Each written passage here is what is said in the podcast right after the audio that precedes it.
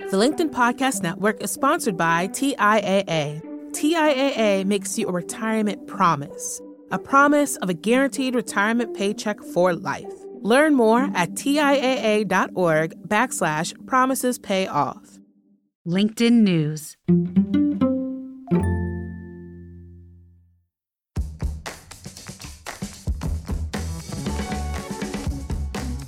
From LinkedIn News, this is Get Hired, a podcast for the ups and downs of our professional lives. I'm Andrew Seaman, LinkedIn Senior News Editor for job searches and careers. Each week on Get Hired, we talk about leveling up. Sometimes we talk about finding work, other times we talk about excelling where you are right now. And through it all, we focus on how to stay true to yourself in the process. Okay, I'll say it. Looking for a job can be the absolute worst. That's one of the reasons I do what I do at LinkedIn, specifically giving you the information and connections you need to push through and get a win. But short term advice can only help so much. It's the long term habits that you can start building now, even if you're happy where you are, that will set you up for success later on. My guest today, Marc Champagne, is all about habit building. He's an author, host of the Behind the Human podcast, and a mental fitness strategist. His book, Personal Socrates, is all about the powerful questions we can use to get our brains in fighting shape to tackle any obstacle we come across. So, what exactly is a mental fitness strategist? Here's Marc. All that means is I'm doing everything possible to work with teams or individuals to help them slow down and ask better questions. And in order to ask better questions, whether personally or professionally, it helps to just blow out some of the mental pollution that's circulating there, which we all have. I mean, especially now, right? There's so much going on, but it's just like exercise. If you don't like to run, that doesn't rule out exercise. So it's the same thing with journaling, right? Figure out what you can do in the morning or in the moment when there's high stress situations or at the end of the day that just gives your mind a little bit of a break, almost like a massage for your mind. A large part of Marc's work on mental fitness is all about making sure you're asking yourself the right questions so that you can thrive in your work and in your personal life. So, I wanted to know how did he become captivated by the idea of asking good questions? For whatever reason, Andrew, I don't know what sparked this in my childhood, but I just, there was something intuitively said, well, just get up a little bit earlier and read.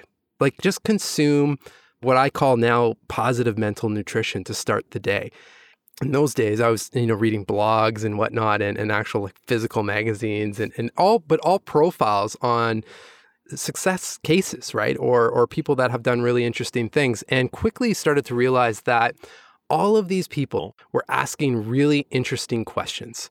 So then I started to take those questions, I would write them down, then I would journal on them the next morning in relation to where I was at personally and professionally. And just did that for about a decade. And it was so powerful. And it's kind of, it wasn't really talking to people about doing this practice because it wasn't, you know, something that that others were, were bringing up naturally. Even meditation at that time wasn't as mainstream as it is now. But it was just fascinating because it, it, at least for me, it just gave those micro pauses throughout the day. I think that's so smart because if I'm not reading, I feel like my brain is sort of not atrophying, but there's something going yeah. on where it's like not working to its potential. You know, how did you get to the point where you're like, hey, listen, I, I have all these people that I've read about that are asking really interesting questions. And how did you make the leap between, hey, I'm in sales right now but I think there's something here. What was that moment for you that you're like, I'm going to go and, and actually make this my thing? Yeah, yeah. There was about a decade there of, of going through. So I did sales, then analytics and market research, and then ended up at the very end in the role that I was actually striving to get to, and that was product management. And I was super happy with with that position. The team was awesome. I just changed companies and it just it felt really good. But there was always this underlying frustration of I was practicing reflection, which is what what the practice is of journaling. And in my case, the medium was was digital, just because I was traveling a lot. I didn't want to carry around a ton of notebooks. And there was just nothing at that time that existed that would help people guide them into the practice.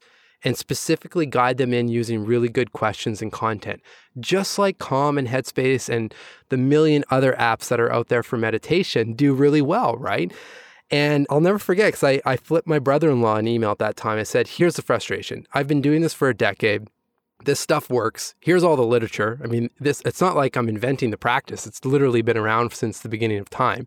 I remember I, I went to this this conference in Montreal on creativity called C2 and I was there for for my day job essentially, but I was also booking some meetings while I was there to just pitch the app idea and see just get you know for the first time to see outside of my circle if anyone even resonated with this concept.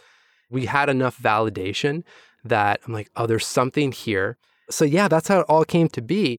One thing I'm always curious about when it comes to things like mindfulness is the time investment. It can feel daunting to even put aside those 10 minutes Marc's been talking about. So, what's his sales pitch to the cynics out there to say, hey, this is a worthwhile investment? Yeah, that's the reality, right? I would say that that would be the norm. It's it's not like we all have this abundance of time that we're just trying to figure out, okay, we're going to allocate an hour here. So my narrative behind this is always something around these lines, and it's that start small and start by evaluating your current rituals and your current routine. So, for example, if you're a coffee person or tea person, one of the first things that you do in the morning, if you're, you're consuming one of those beverages, while that coffee is brewing, you can set a one word intention for the day. Today, I want to show up motivated, for example, or just a quick check in question like, how do I feel today? Because here's the thing I mean, if you identify that you feel stressed or overwhelmed and that's showing up in your chest through through some sort of anxiety, then usually just by stopping and acknowledging that it's there often releases that emotion. But the thing that will happen, even if we don't do that, is that we're bringing that emotion into the day, whether we like it or not, right? So, and then that affects our entire day. So, what I would say is that, you know, start with 10 minutes because those 10 minutes can literally dictate the next you know 23 hours of your day including how well or how poor your sleep is for example. You can start by personalizing a practice by answering just this question. It's just what are the practices or activities or things that I can do that I know put a smile on my face immediately? And start there. You know maybe it's meditation maybe it's journaling maybe it's just taking a 10 minute walk in silence and seeing what comes up right? It's just small. And then over time usually what happens is people just extend that period because they start seeing and they feel the benefits that, wow, I mean, it's endless. Obviously, you know, we are on a podcast called Get Hired, and yeah. you're going to have people who are job seeking, or maybe they're sick of their job and they say, Hey, I want to look at what else is out there. And they usually come to these practices when they need it most, when it feels like they're drowning. How do you start clawing out of that feeling. It's really hard to get to those answers if your mind is clogged, right? So, you know, you've got to jump into some sort of practice to relieve some of that stress. And the easiest and the quickest way to do that, take a pause, taking a deep breath, and everyone listening can do this right now. Just think of someone that you would love to give credit or thanks to that you haven't given credit or thanks to in a long time and just send them a message send them a quick text. Hey, I was just thinking about you. I hope you have a great day. I mean, you made their day. They then send you a message, make your day. And what's happening in the background, you're not thinking about those looping thoughts, right? Or just take a quick minute, look out the window. There's so much out there that you can be grateful for. The fact that we're here, we're breathing, we're alive, we're you and I are communicating, right? So when I hear people say things like there's just there's too much going on and there's nothing I can appreciate, that's not true necessarily. I, when you come back to, to figuring out your 10 minutes, that's the preventative mental fitness that day by day, all of a sudden gives you those pauses that when something does come up, it doesn't irritate you, it doesn't trigger you as highly or as, as much as it would have in the past. But you have to understand, you have to have the clarity to get to that end goal first, right? We're going to take a short break. When we get back, Marc takes us through how to make these practices stick. The LinkedIn Podcast Network is sponsored by TIAA. In the last 100 years, we've seen financial markets swing, new currencies come and go, decades of savings lost in days. all showing that a retirement plan without a guarantee, quite simply, isn't enough. So, more than a retirement plan, TIAA makes you a retirement promise. A promise of a guaranteed retirement paycheck for life. A promise that pays off. Learn more at TIAA.org backslash promises pay off. From the minds of visionaries to the desks of disruptors, I'm Lars Schmidt, host of the Redefining Work podcast. Join me each week as we explore the new world of work through the lens of those shaping it CEOs, HR leaders, investors, and more. Be a part of the conversation that changes everything. Subscribe to Redefining Work today. We're back with Marc Champagne, mental fitness strategist and the author of Personal Socrates. Since we've been talking about questions, I wanted to know what kinds of questions people in the midst of a job search can ask themselves to help focus their efforts. Here's Marc. James Clear says this. He's one of the profiles in the book. It's such a powerful question. Am I climbing the right mountain? Right?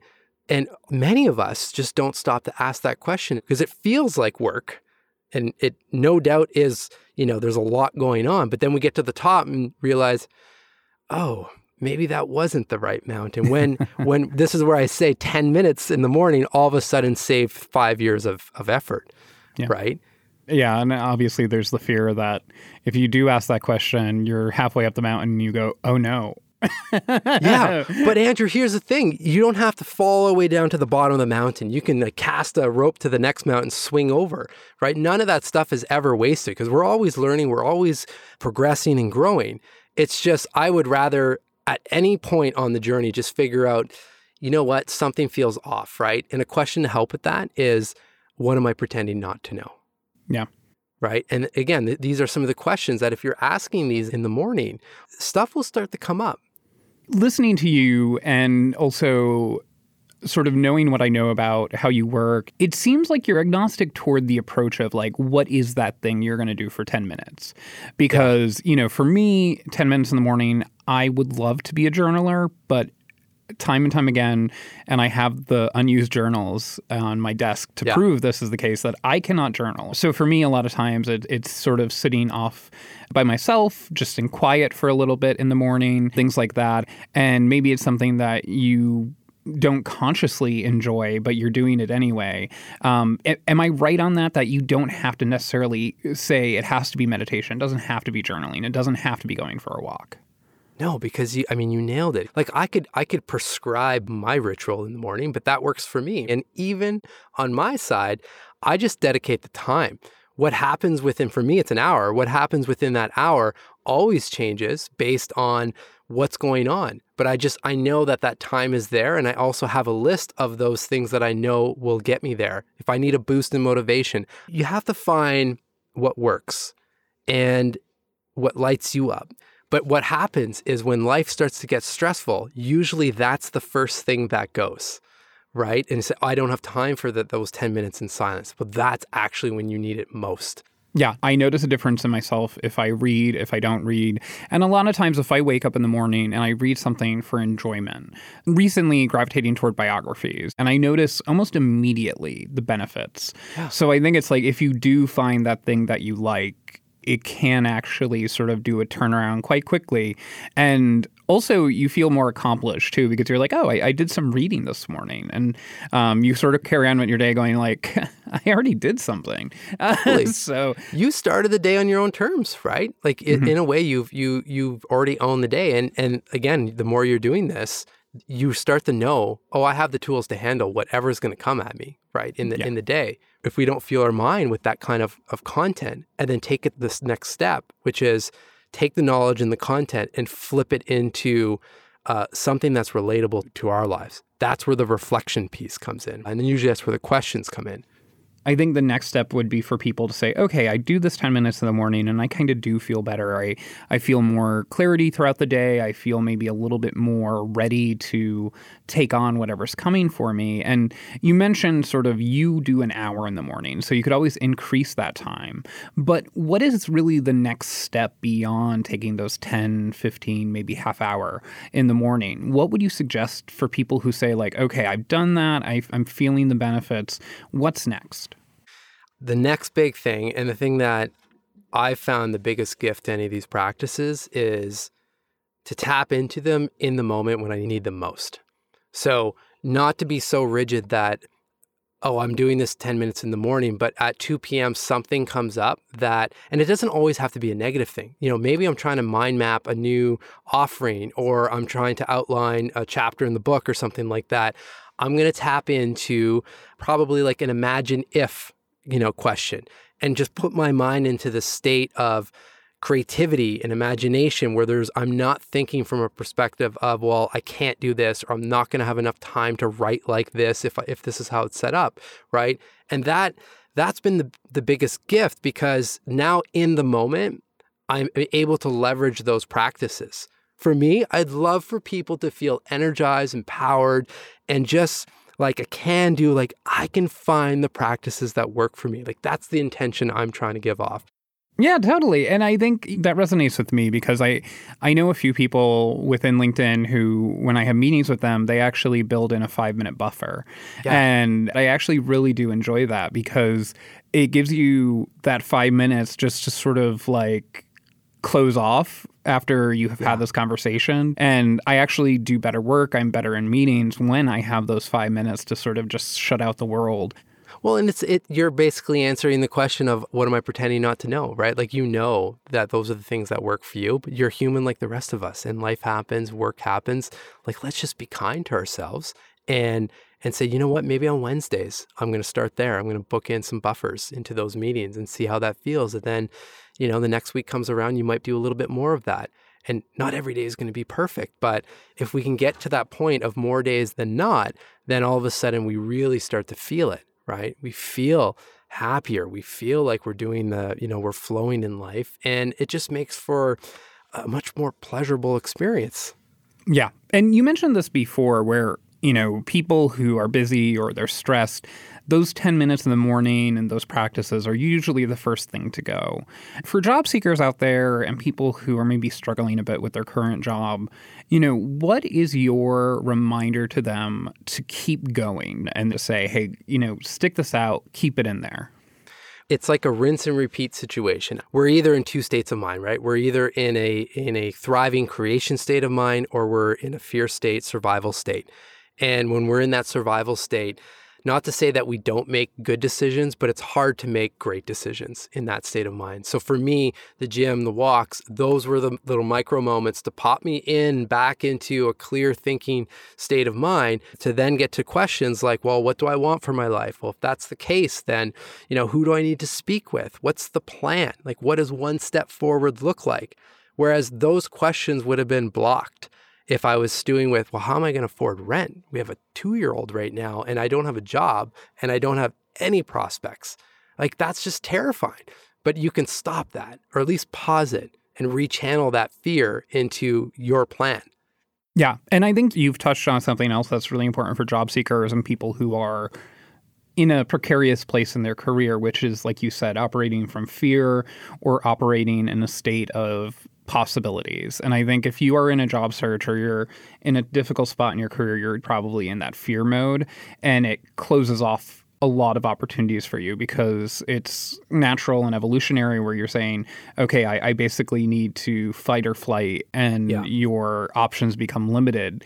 And correct me if I'm wrong, but it really sounds like, you know, those 10 minutes, that hour, that half hour, whatever it is that you decide to take, it's a license to sort of open your mind and say, okay, despite whatever's going on, here are more options for you to consider. And that could be, you know, job searching, whether it's maybe you're going to start a side hustle with your career, maybe you could talk to a manager or something like that. That is really one of the take home benefits for people in those positions, right? Yeah, I mean, it first starts with with again getting clear on where you want to be going, right? And and almost shifting because I've been there. I know how stressful it feels when you when you don't have a job or you're trying to shift your career. Um, but if you can take a few minutes to identify, well, what what is my ideal day? Like, wh- what does that look like? Not to say that everything's just going to come to fruition like that, but at least understanding what the vision is. And then where the practices help is that because this is going to happen because we're humans we're going to get back into, well, oh, I have nothing. Like I applied to 50 jobs, I didn't get one response back, and that doesn't feel good. I get that, right? But this is where we can go back to any of those practices gratitude, some silence, some journaling, some reading that brings us back to that original vision that we mapped out. And it's just a constant cycle back and forth until eventually it starts shifting a little bit more to waking up more happy than not. Yeah, definitely. And, you know, Marc, um, I started this interview by talking about how you are, are, sort of the man with the best questions, but you also have great answers. So I really appreciate oh, our time. Thank you. Thank you. This is a pleasure. That was Marc Champagne, podcaster, mental fitness strategist, and the author of the book Personal Socrates. We're still looking for more job search wins from the Get Hired community. So if you had a job search or career win, big or small, send us an email or a voice memo to gethired at linkedin.com. We'd love to celebrate you on the show. Heck, we'd love to just hear you say hi. Just send us a voice memo, gethired at linkedin.com. Remember, it's up to you to put our advice into practice. Still, you always have a community backing you up and cheering you on. Connect with me and the Get Hired community on LinkedIn to continue the conversation. You can also join my weekly Get Hired live show every Friday at noon Eastern Time on the LinkedIn news page. And if you like this episode, leave us a rating on Apple Podcast. It helps people like you find the show. And of course, we'll continue this conversation next week, right here, wherever you like to listen. Get Hired is a production of LinkedIn News. The show is produced by Michelle O'Brien. Joe DeGiorgi mixed our show. Florencia Iriondo is head of original audio and video. Dave Pond is head of news production. Dan Roth is the editor in chief of LinkedIn. And I'm Andrew Seaman. Until next time, stay well and best of luck.